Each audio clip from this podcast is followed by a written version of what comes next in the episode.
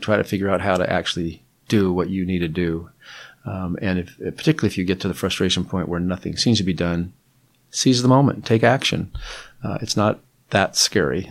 That's the voice of today's guest, Dale Hoff, a retired Seattle resident who is using his skills to tackle part of the homelessness crisis facing our city.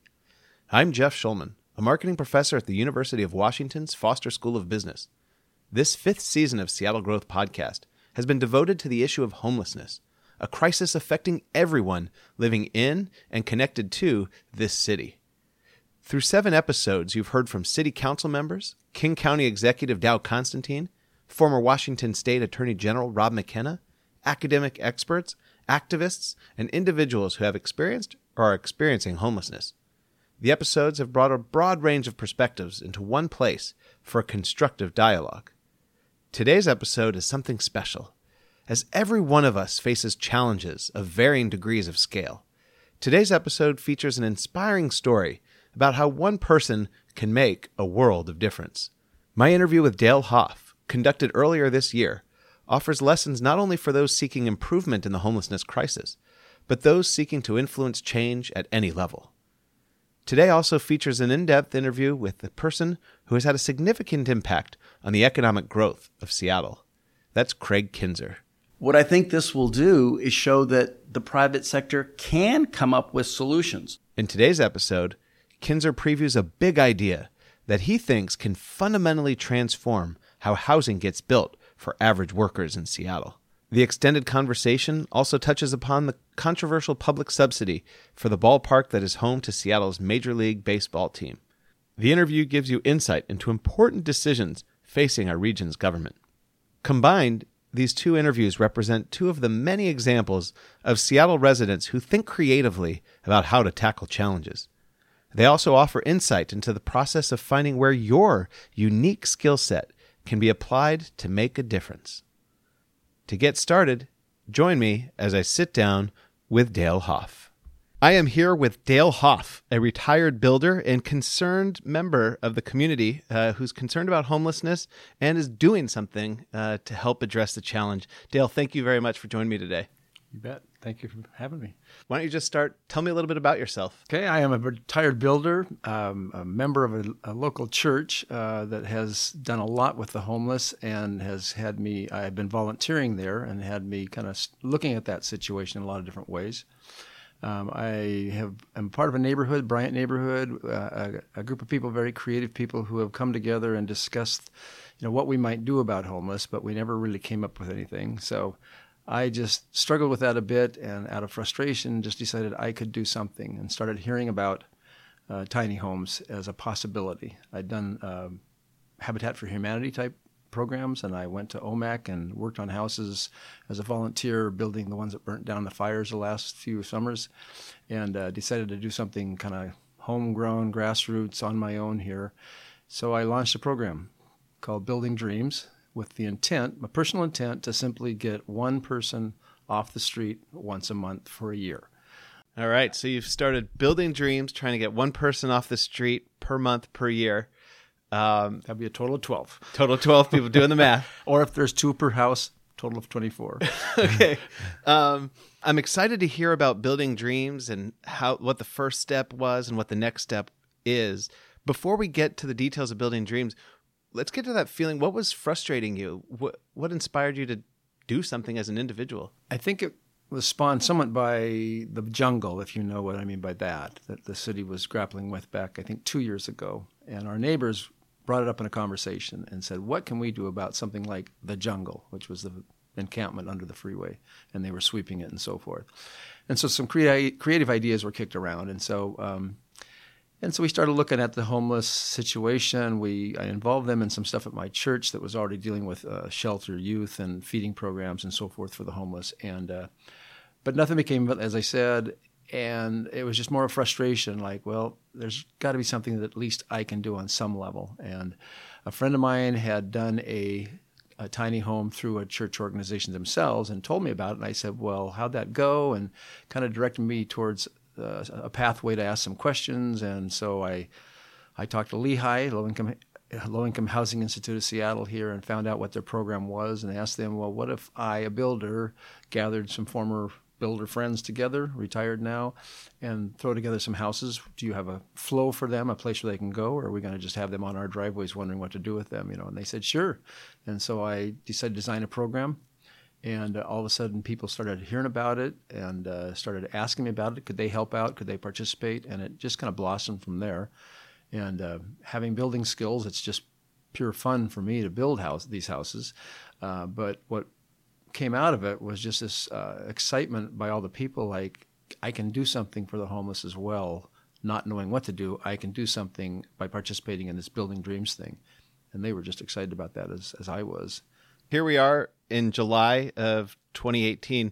How many tiny houses has Building Dreams? Pretty much right on target. I have uh, number eight is sitting on a church parking lot up in northeast Seattle, uh, about two thirds of the way done and should be delivered by August 1st. Actually, that'll put me almost a month ahead, although I did start a little earlier than I anticipated. I was going to start January 1st, but again, I'll tell that part of the story too. I thought, how am I going to make this happen? I'll need funds. And so I sent out a pretty large broadcast to friends, neighbors, relatives, distant friends about what I hoped to do and uh, thought, oh, if I can get enough money for three of them, which would be about roughly they run $2,500 per material, is what I had been told. And I did some estimating and thought that was relatively accurate. Um, I thought if I could get $7,500, I would get going on that the first quarter. And uh, within two weeks, I had $20,000, enough to do probably five or six of them. And I just took off. And so we started in mid December. I started in mid December. And uh, the first one was done with pretty local neighbor, neighbors and friends. And, and then after that, it got picked up on KOMO News, and people who I had no never met before started calling, emailing me, texting me, and asking if they could participate, and that it just branched out from there. So now we're at number eight, like I say, and I've got four to go, and uh, should meet my target easily before December, if not even a couple months earlier. And did you form like an official nonprofit right out of the gate, or did you test out your your idea a little bit beforehand? So I started as a you know, just a grassroots program, not sure where it was going to go, and um, did not want to turn it into a business because I am retired. Um, I want to do it. I did it officially enough by having any money that came in go through my church as a mission project for our church. That way, there's a, a chance for a tax deduction for the people that donate, and I don't look suspicious at all as far as taking money and blah blah blah blah. All the money goes simply for the materials, and so I simply send receipts to the church saying I need to be reimbursed for materials I bought for the little tiny homes. Um, so that's about as official as I made it. So you have this idea, you have a skill, you're a builder, you see a problem, which is the homeless on the streets, and you personally to get get together with friends with your church and start solving this problem one person at a time. What emotions are you did you get when you built and placed your first tiny home? Initially it was wow i am going to do something. This house is actually going to serve somebody. So that felt great. Uh, as people came and worked with me they would say to me and uh, two, three, four of them had said this. You know, this is fantastic that you are doing this. It's fantastic that you are doing something for the homeless. But just as important, it's fantastic that you're setting up a program where I can do something for the homeless because I don't know what to do. And so this is good in that sense. That made me feel even even better yet. You know, and then also being a builder, I just love to build, and the people just who came said, "This is fun. This is really fun. I really like building," and so it gave them a building experience as well. One of my goals objectives in doing this also was to do them uh, as visible as possible. The first one was just kind of explore how they would go together with people on my driveway. But after that, I wanted to get them out in the community somewhere. So I started reaching out to parking lots, uh, uh, you know, church lots, uh, neighbors that had very visible driveways, mine's on the back alley, other people had them right in the front of their house and so forth. And the purpose there was to get people who walk by to say, what's going on here? What's this about? And, and then you could talk about not just my program, but about the homeless. And it's amazing how much conversation has gone on just by seeing the little houses. And how many people have you engaged in giving that the opportunity to feel like they're chipping away at a seemingly large problem? I love that question. I love to talk about it. There have been over over 100 people that have donated money to the cause in various forms, as low as $25 up to $5,000. There have been over 70 people that have actually come on and swung a hammer, painted a paintbrush, or something like that in a lot of ways. And then there are people that you know do things such as um, make curtains, uh, br- bring satchels with personal hygiene type things in them, and so forth. They just want to be a part of it in so many different ways. There's been three elementary schools that I also encourage them to kind of consider how they might do it. So there's a, uh, elementary Whittier Elementary School in Everett. A good friend of mine teaches there and had her class talk about homeless first graders talk about homelessness, and then do artwork, which when then we frame and put in the house. And I've had it done by um, my son teaches down at the EEU here on campus, and uh, they did something similar, as did the children's school at my church. So there's a lot of ways to involve even kids in this this issue of homelessness and learn about it and support it. Tell me about these tiny homes that your Building Dreams organization or group of people are, are building. How many square feet are they really livable for 2500 bucks? Can you create a livable space? Okay, so the tiny homes program that I have designed merges with LIHI, which has the tiny home villages. If you know that, there are there are eight sites around. Or actually, now they're up to nine or even ten sites around the city. And there are certain limitations on the houses to, to allow them to be built that way. And so they're less than 120 square feet. So really, they get down to 100 to 110 square feet plus a little bit of roof overhang. So they're small, very small. And really, they are just a shelter. They're a bedroom. I put in them uh, a, a, platform bed and a little table that are mounted to the bu- building, but otherwise, they're just the floor plan of 8 by 12, a little bit of changes here and there. On site, they have bathrooms, they have showers, and they have a kitchen facility. So that's kind of the amenities that are outside of the little tiny home, if you will. Um, so, yeah, they're livable in the sense that it brings somebody from the streets or in a tent up off the ground another 24 inches uh, onto a platform bed another 18 inches um, secured the lock on door on the door and and dry and that's three big components i think are very important to helping the homeless get out of the shall we say the muck and mire of rainy seattle that uh, makes their life a little bit more doable and, and helps them move on down maybe through more into uh, transitional housing. Can they fit their stuff then in 120 square feet? Uh, if you've gone on the sites, you will find. If you go on the sites, you will find that um, they're uh, they're cluttered a bit because they're so small. Stuff in there, they, they, but they have to keep their things with them. They put them around the outside and so forth. So, but yeah, you can imagine, 120 square feet would be hard to live in and have all your things with you that you own. You know, many of us have basements and um, attics and garages, which they don't have. So uh, you've built eight tiny homes. You've got resources for four more. After the 12 and you, you complete your original goal of one per month for this year of 2018, what what's the future hold for Building Dreams? Good question. I'm a goal oriented person and I targeted my 12. And when that's done, I will have met my goal and it'll be time to redesign a new goal. And I'm not sure where that'll go. I've, like I say, I've, I've, I've retired. Um, I'm 65 and um, do not want to launch a whole new business, but I do want to keep active. And this issue, I don't think will be gone when I get done with these tiny homes. Uh, they're not a solution; they're simply a stair step to try to find solutions. Um, so there might be something drawing me. I'd like to see this program move forward, uh, and the city has interest in tiny homes. And uh, Mayor Durkan has said she wants a thousand. This, you know, in her campaigning thing. I'd love that to happen. Um, so it might grow, pass on to somebody else. Uh, it could. I'd like to see it move into some sort of employment type training, not only for the homeless, but for anybody who wants to learn building skills and also do good social good by by building these things. So I might see if I can't morph it into some sort of employment type thing for um, people wanting to learn the trades and homeless people that want to actually work on their own homes. But again, it would be self-designed. I have no idea where that's going at this point through this experience of bringing over 100 people together to each not only feel like they can make a difference, but actually making a difference, and then building eight and, and potentially 12. Throughout this whole experience, what lesson have you learned, or what can listeners take away from your experience launching and, and successfully doing building dreams? What I hope people take from this, and what I'm taking from this, is if you have a passion, if you have a concern, if you have an issue, uh, talk about it, but act on your words. You know, at some point, try to figure out how to actually do what you need to do. Um, and if, particularly if you get to the frustration point where nothing seems to be done, seize the moment, take action. Uh, it's not that scary, you know. People might challenge you. I yes, I do get challenged quite a bit. I would say um, for this program, um, but I get a lot of support too. And so this one appeared to be a vision whose time had come. People really wanted to support it.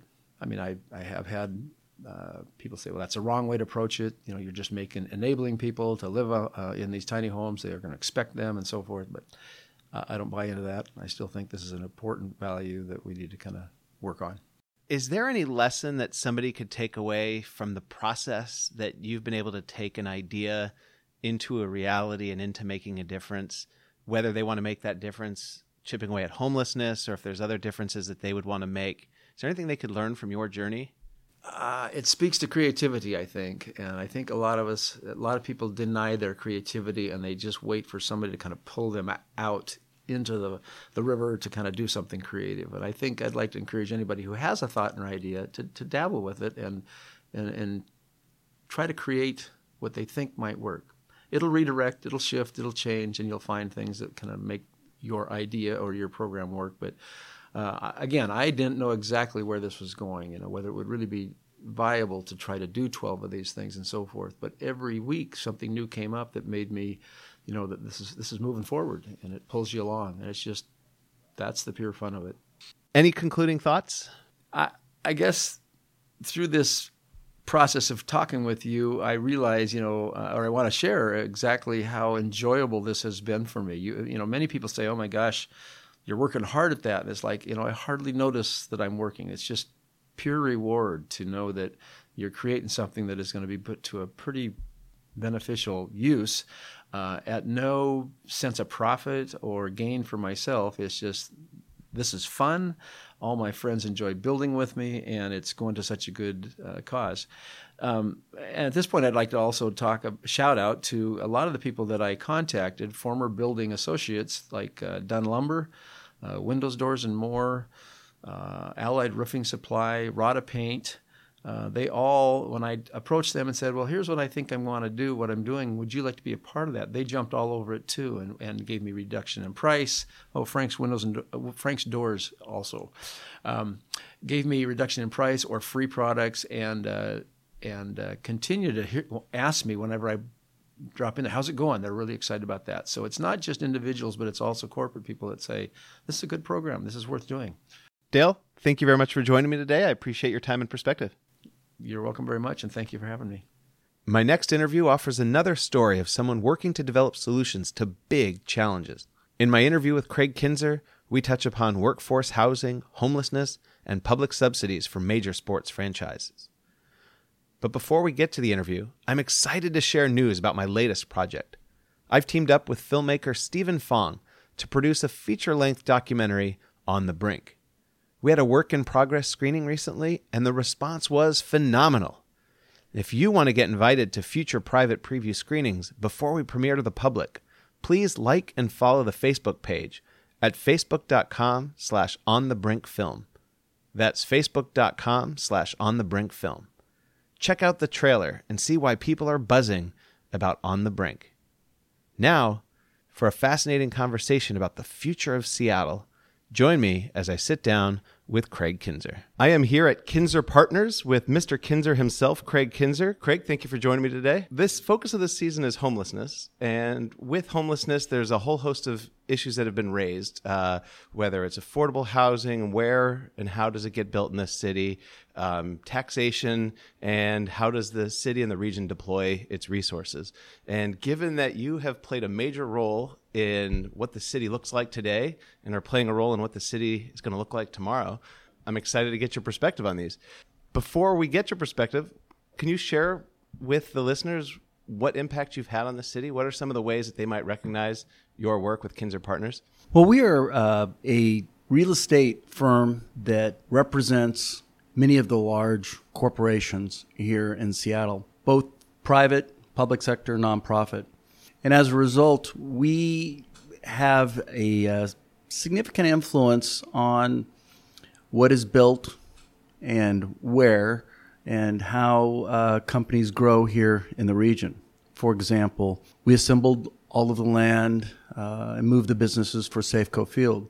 uh, we were able to get the city, you know, their high rise city hall at 50 cents on the dollar. We moved Russell Investments up here from Tacoma. We did research, uh, the, excuse me, the uh, assemblage for Children's Research Center here downtown, which is a very large development. You're seeing some of it continue today. Certainly Starbucks headquarters, you know, thinking of taking an old warehouse and instead of tearing it down, turning it into, uh, you know, something really special, right? A 1.5 million square foot center of gravity for Starbucks, you know, a growing company. So uh, things like that, or the Gates Foundation, you know, talking the city into selling about a third of the Seattle Center for their campus development, which again is continuing. So throughout the city, we've been involved in where and how growth occurs. Most recently, uh, we represented a company called F5 and uh, worked with them to both lease and acquire a portion of what is now called F5 Tower downtown, right? We're a, a big fan of density, downtown urban density, uh, and as a result, we attempt to help companies grow in a way that is sustainable and prevents, you know, sprawl in our region, and also uh, grow in a way that uh, helps uh, our infrastructure support all of the growth. So some people on this podcast have raised the concern that almost Seattle they they feel it, it's too crowded. So why do you like density instead of maybe sharing this growth with some of the neighboring cities or states? Well, I don't think it's mutually exclusive, uh, but what occurs is there's a center of gravity and a certain critical mass that occurs where employers want to be in downtown Seattle because that's where the employees want to be, right? There's a certain level of energy. Again, back to the critical mass of restaurants and bars and you know generally the energy. It's one of the reasons that Russell Investments moved up here from Tacoma. I love the idea, and we represent a number of companies where we're consulting with them to put satellite facilities along light rail so as to have some distribution of the growth uh, which is also putting employees closer to affordable housing. Um, and that's why I was a big proponent of expanding light rail. But when it comes to the city, there's going to be a certain level of growth no matter what you do. And so you want to be smart about how you do it. For example, North Seattle is beginning to fill up. When I say North Seattle, South Lake Union. It's been a, a great success, although I think there was a missed opportunity in two ways. We could have had a commons, kind of a central park, and we, we missed that. That was unfortunate. But we also could have had greater density here in South Lake Union. Uh, the buildings could have been higher and not, and we would not have lost the character, but we would have had more density. And the reason I support density is it provides for lower cost of infrastructure per person. And that's what you want. That's how you create better transportation is you create greater density. Going south, we now have the opportunity to either uh, slow growth or grow like LA and Dallas and other cities, which I don't think are good examples in many respects, or we can grow smartly with high density, right, in the core, where you have a combination of commercial office and housing and other mixed use retail so that you have a walkable city and people don't need a car, right? That's what makes it uh, better from the standpoint of not just transportation, but all the services. The key element to me in, in making that work is to have a variety of housing options, which goes to the point that you're trying to, you know, discuss. Whether it's homelessness, you know, low income housing, 30% right? AMI, 60% AMI, 80% uh, workforce housing, all the way to market rate housing. How do you supply all of that variety in the core? Because right now, what happens is you see land more in the peripheral areas, the standard, you know, five over two construction um, with low density areas, and you get back to that commuter issue, and you also run out of land, as you probably um, have researched, or others have said here on your show, that Seattle, if you look at all the land, it is disproportionately used for single uh, um, uh, single unit housing, right? Uh, and these neighborhoods are very NIMBY oriented, right? They don't want density there. Uh, and as a result, you need to put density somewhere. And where should that go? It should go in the downtown core. And so as we upzone, which I think we should, you know, going south, one of the things that we've been working on, it goes back to your original question of, you know, how do we here at Kinzer Partners try and be a positive um, uh, force within Seattle, within the community. Uh, we've been working for two years on a project to put workforce housing in the downtown core where land is very expensive and normally would not be able to support workforce housing. It has to be market rate, right? Just doesn't pencil. We think we've figured a formula by which we can get workforce housing, meaning somewhere between 80 and 150% AMI, 50 to a $90,000 salary. Uh, you know, your teachers, policemen, you know, grad students, you know, you can go through the list. This kind of housing, high quality, just like, you know, any market rate housing, except we can charge 50% of market rent without any government subsidy and any private subsidy. And it's a somewhat complicated process, and we're, we're close to uh, publishing a report. And we have some sites in which uh, we think that might work. If you can have the private sector lead the housing boom for affordable housing, you win. If it's constantly led by the government and taxation, it's just not sustainable. There is never going to be enough subsidy to make it happen. You need to figure a way to create housing options uh, that are sustainable economically without subsidy. And that's one of the things we've been trying to do. How and why should the private sector lead on this when it's really attractive? You know, if you build uh, something for an Amazon employee, you could get quite a bit more dollars in rent than if you build for a Seattle Public Schools employee. So, how does the private sector lead and why? Yeah, well, this is part of the secret sauce of the formula. So, if you take a mixed use high rise and you have housing in it now, and the housing is not at the top; it's it's down below, which brings in some complications that we've had to work out as to different floor plates. Uh, but what happens is the housing is set up such that it's an increase in FAR and density and perhaps height. So the developer is not having to subsidize. They're actually getting um, the same amount of buildable area, except that this condominium interest, if you will, in this section of housing, and it's could be anywhere. We're modeling somewhere between 100 and say 500,000 square feet, is dedicated to this workforce housing run by a, a B corporation, which is a kind of a for profit that doesn't make a profit. We want to stay, again, away from um, government subsidies, so it's not a nonprofit. But what happens is that entity's sole mission is to have workforce housing in perpetuity. What happens is the corporations that are in the, that mixed use facility up above, they're given first rights to about half of those units. And what people don't realize is not everybody is a $120,000, $150,000 Amazon programmer, right? There's a lot of people that work in these tech firms that make 50 to you know $90,000. And so these corporations which ultimately become tenants or owners, they would love to have housing that is available to all of their employees. Uh, they would still be restricted and that the employees have to show a tax return. They have to be within that you know certain income bracket.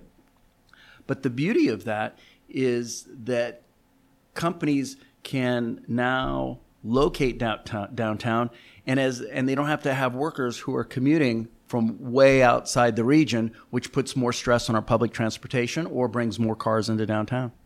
This sounds visionary. Get uh, private entities to build workforce housing and, and help people stay off the streets in some way, uh, the people on the margin.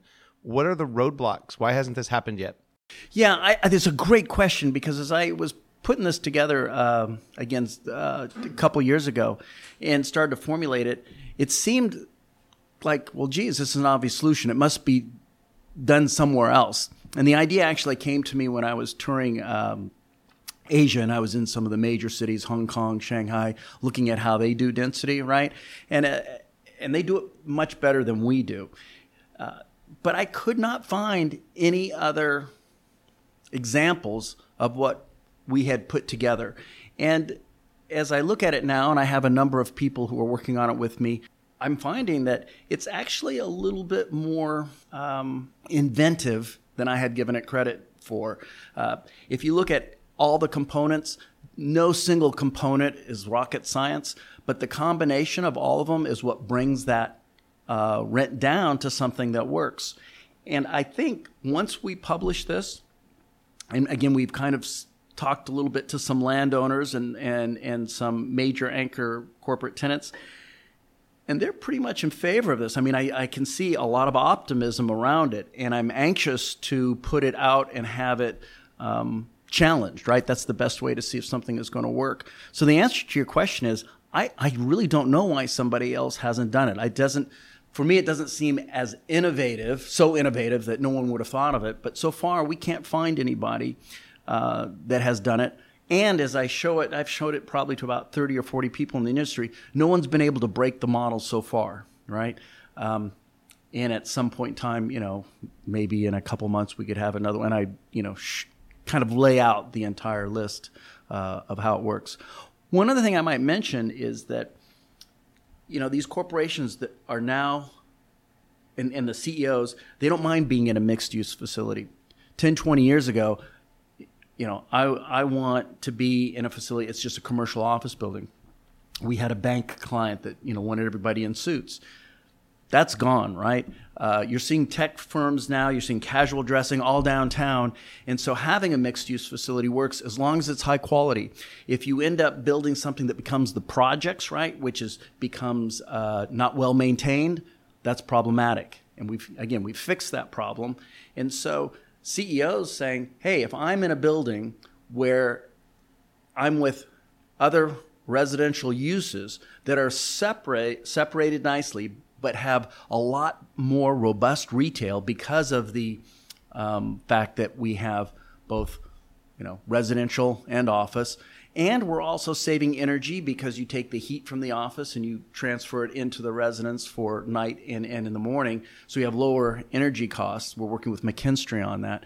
When you put all this together, the CEOs are saying, wow, this is great stuff. And I now have a recruiting advantage because I can offer some of this housing to you know some of my employees. And at the end of the day, a lot of CEOs, especially here in Seattle, and I think it started with with Howard Schultz uh, at Starbucks 20 years ago, really think, how do I not just make money, but how do I make my community a better place? And if we can have diversified housing and solve some of these problems, uh, the CEOs are all for it. They'll do what they can to support it. I think they don't want to rely on government. They don't want to rely on a head tax, right? They want to help come up with the solution. And here's a way to do it. And again, the CEOs, they're not subsidizing anything. They're just putting their employees in a building which encompasses this um, unique aspect of housing. So let's talk about the government for a second. You said you don't need any subsidies, but do you need any rule changes? Yes, or? yes. There will be some zoning changes that allow for uh, some increased height or FAR. Um, because you're looking at buildings that are going to be the size minimum of what you see here with the Amazon building or maybe even a Columbia Center. And so you do get in, uh, uh, some advantages as a developer for taking on this condominium interest, which does add some complication. You're not paying anything more. It doesn't cost you more because all of the extra cost uh, is taken care of by the um, uh, uh, ongoing rent and, and, purchase of this condominium interest within your building. But there's some brain damage anytime you have multiple uses, right? So what do you get in return? Well, Perhaps you get an alley vacation without being held hostage by the city, right? Um, maybe some of the uh, setbacks or issues associated with your podium, you know, things that are not life safety oriented but are more design oriented. There's some uh, more flexibility because the city knows that, hey, we're getting thousands of these units we need. We gladly will essentially give you some what's what, what I would consider a little bit of an up zone, kind of like Hala, but Hala unfortunately is only kind of hitting on the margins. I think that's only going to make a dent, and it was also structured so that in some cases it doesn't make sense. In some cases it does. E- each property is different, so you don't really know whether Hala is going to have the kind of effect you'd like it to, because the council in setting it up wanted to be really careful that they didn't give a windfall to developers. And I think that's a mistake. Not so much that you want to give them windfalls, but you definitely want to use the power of the private sector to take you where you want to go. Um, and Hala is okay. I, am you know fine with it, but I don't think uh, it's going to accomplish what this other project we have um, will ultimately accomplish. So you're working on a project that's going to put corporations uh, and housing in one place, and you don't want government subsidies, but you do want uh, them to allow some rules to be changed uh, to make this possible. Correct. Speak to the listener who ultimately can support or oppose this and and, and demand from their city council members. Speak to them uh, as to why you think it, it's in their best interest. in particular, uh, uh, it seems right now there there's a large body of po- the Seattle population that's kind of distrustful of corporations and distrustful of developers, and you're going to put both of them in one project, asking the government to get out of the way. You know, that's a great question, and and I think one of the benefits that comes along with this is showing the public that the private sector and business can be part of the solution, wants to be part of the solution. You're absolutely right in that there's a general distrust, not just of corporations but of government, you know, the government body too. I mean, there's, you know, the establishment, so to speak. And what I think this will do is show that the private sector can come up with solutions. So let's look at this solution. We know the benefits of it. We're, we're bringing uh, affordable housing into the downtown core. We're, we're creating a place where there isn't gentrification. We're keeping the soul of Seattle because you have a wide range of, of uh, people that are living downtown. But somebody's going to say, What's the catch? They're going to say, What's the catch? The only catch is this you will have more density downtown. So, for example, uh, I'm thinking of some of the sites that work, you know, there are certain places where a high rise is appropriate here downtown. You might have a building that instead of being 50 stories is 75 stories. Somebody might say that's too tall, that's too much uh, you're going to block the sun, or there's going to be these canyons. You hear that. Um, but the fact of the matter is that if you go and stand right next to Columbia Center and some of those high rises right there and, and Key Tower, you have a very difficult time on the corner seeing telling which building is higher, right? Um, and so this added density uh, really is a positive thing there will be, and as there always is in Seattle, you know, people who don't like the growth, they don't like change, and they're going to say, You are making the city too big. It's going to become like a New York. And somehow they have a negative vision of New York. And so they're thinking we're moving in a, in a bad direction.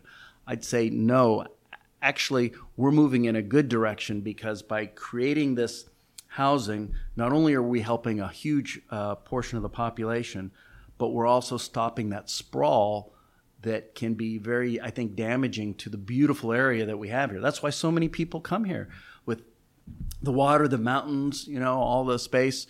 Uh, when you, you know, very quickly you get into the national forest here, you just want to make sure that that growth management system works and that you have these urban villages where the density is.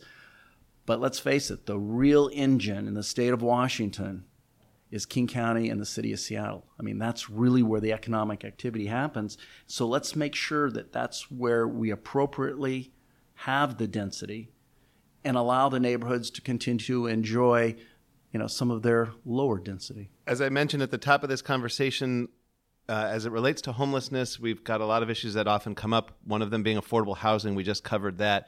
Uh, another being kind of the, the regional deployment of financial resources. And recently, the King County Council decided to give 100 over 100 million dollars to uh, the Mariners for Safeco renovations.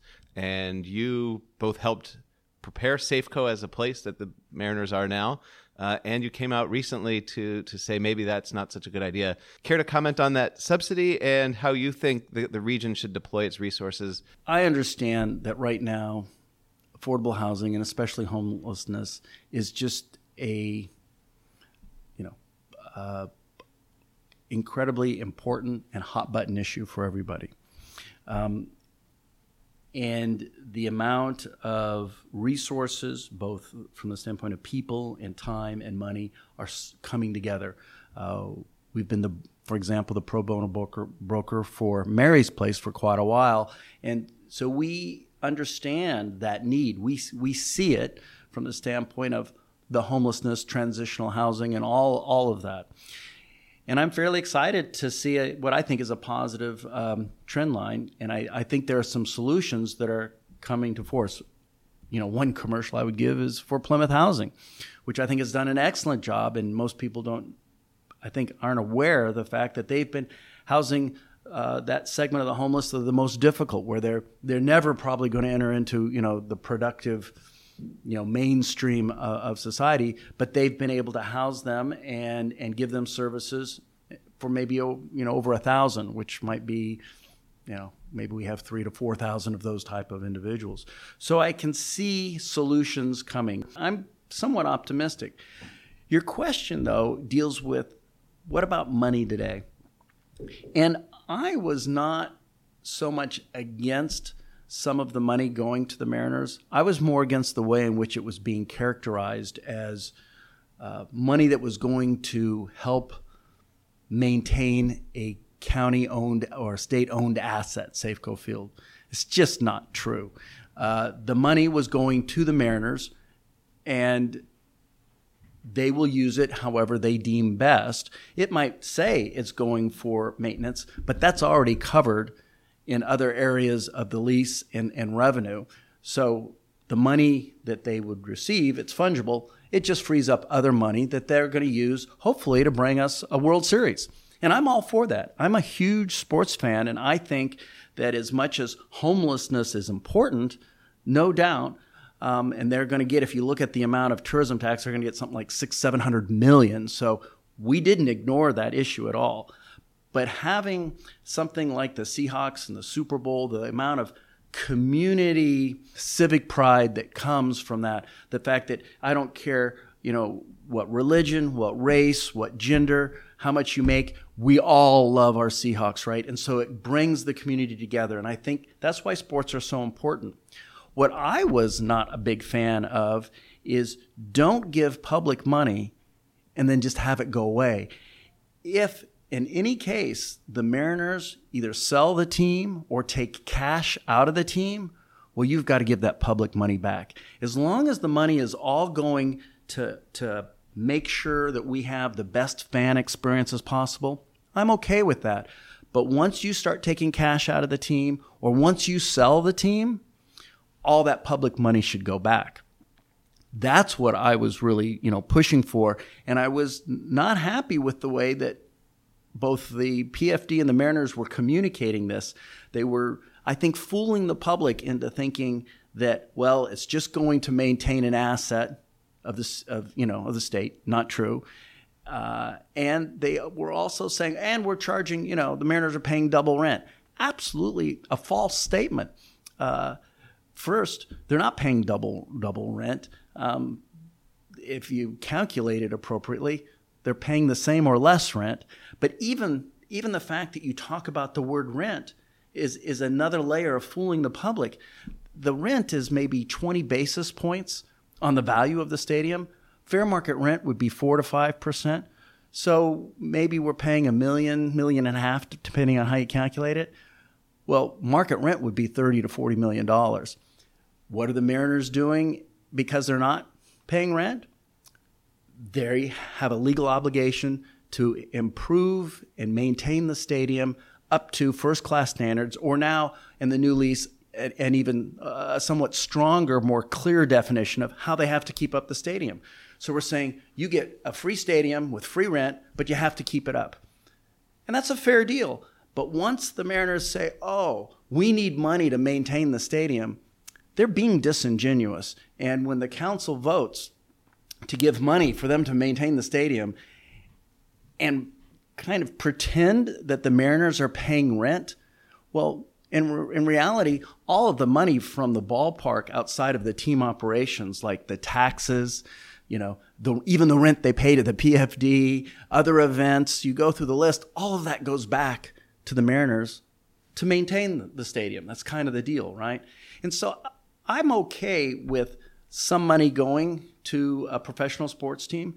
What I'm not a big fan of is a misrepresentation of the facts that when the public starts to pay attention, when all of a sudden people begin to look at this, they go, well, wait a minute. This isn't true. You're not telling us the real story. All that does is increase the mistrust that the citizens have in the establishment or in our elected officials. And as a result of that, you get people voting for a very populous city council, a city council that perhaps isn't as balanced as it should be, that sees business as bad. And I don't necessarily blame the council members because that's what gets them elected, especially with district elections. They go out and say, business is bad, vote for me. That's the wrong way to look at it. So for me, if you're proud of the deal that you just cut with the Mariners, then just give them the just give the public the facts and say why don't kind of do the smoke and mirrors thing and mislead the public because when they discover that they've been misled, which I think is what's happened, you've just made it much worse for many, many other issues that we have in our region. So we've gotten to talk about public subsidies, affordable housing, and uh, the role of business to play in kind of making a, a, a, better future for Seattle. Any concluding thoughts? I think some of the um, success around the country has been taking people who are homeless and giving them units to live in, right? Where they have an opportunity to get back on their feet and get back into the working world. And, and the uh, housing that I was talking about would marble a few of those in there. So you, I think there's ways to help, you know, the homeless. It's a very difficult problem to solve because it's more about why are they homeless? It's not just that they're homeless, right? But as you as you chip away at the problem, I think you also have to look at all of the population that are still working and living here in Seattle, and you have to think of them too. And so when you have uh, a very liberal policy associated with homeless people on public property, out on the streets or on the sidewalks, I think that actually hurts the ability to get a lot of the region behind the fix. Um, I look at Bellevue they they're a little bit more, um, I would say, strict on that area, and and I think you can be both empathetic and strict. It doesn't. It's not like. Um, uh, something where it's binary. I think there's a way in which Seattle can start to make citizens feel more comfortable and say, no, you can't actually have a tent here. We will find you a location but you can't have it here. So when people get upset and they say, here's all this money going to the homelessness, a lot of people wonder, well, where is the fix? And they want to see something. Well, in some ways, those who are advocates for the homeless actually like them to be out there because it keeps it front and center. But we'll never, I won't say never, but it'll be a long time until we completely solve the issue. So to say that for the next 10 or 20 years, we're going to have tents out on the sidewalks, I don't think that's a good policy. It certainly doesn't help our tourism. It doesn't help the safety. Probably is not good as far as, you know, from the standpoint of uh, policing and things of that nature. While still being empathetic and trying to help people get into services, let's clean up the city in a way that supports these people who, I mean, I think one th- way to look at it is there for the grace of God go I, right? You have to be empathetic, but don't go so far that you begin to make the people who can be part of the solution go, well, wait a minute, this isn't working for me. You want $600 million of tourism tax, but yet you're, you're not going to make it make me feel safe walking to the ballpark because I've got to walk through these tents. And we all have to be very honest and, and know that some of those homelessness are there because of mental issues or, or drugs or other problems that can make it dangerous. Now, many of them are not that way, they're just down on their luck. But let's somehow satisfy both constituencies at the same time. Uh, and I think that there's some examples of other cities who've, who've done a good job of that balance. And so I want to see that balance. Craig, thank you very much for joining me today. I appreciate your time and perspective and coming back for a second time on Seattle Growth Podcast. Uh, thank you very much. That is all for today's episode of Seattle Growth Podcast. Do you know someone doing something unique to address homelessness? Reach out to me on Twitter at Prof. Shulman. I'm eager to hear about how the community is rising to the challenge. Have an opinion to share about this episode or other episodes? I'd love to hear from you on Twitter or on the Seattle Growth Podcast Facebook page. Please also take a moment to like and follow the page for my upcoming feature length documentary, On the Brink. The movie shares an important part of Seattle's history in a story of hope and determination. Visit facebook.com slash on the brink film. That's facebook.com slash on the brink film, where you can see a trailer and get updates on where and when you could see the film that people are buzzing about. In the next episode of Seattle Growth Podcast, I sit down with world renowned poverty expert, UW professor Scott Allard. I think it's really important for us to challenge the stereotypes about poverty in America. The episode also features interviews with those experiencing poverty here in Seattle. I hope you'll join me for the next episode. And in the meantime, I'm Jeff Shulman, and I thank you for joining me on this journey in the fifth season of Seattle Growth Podcast.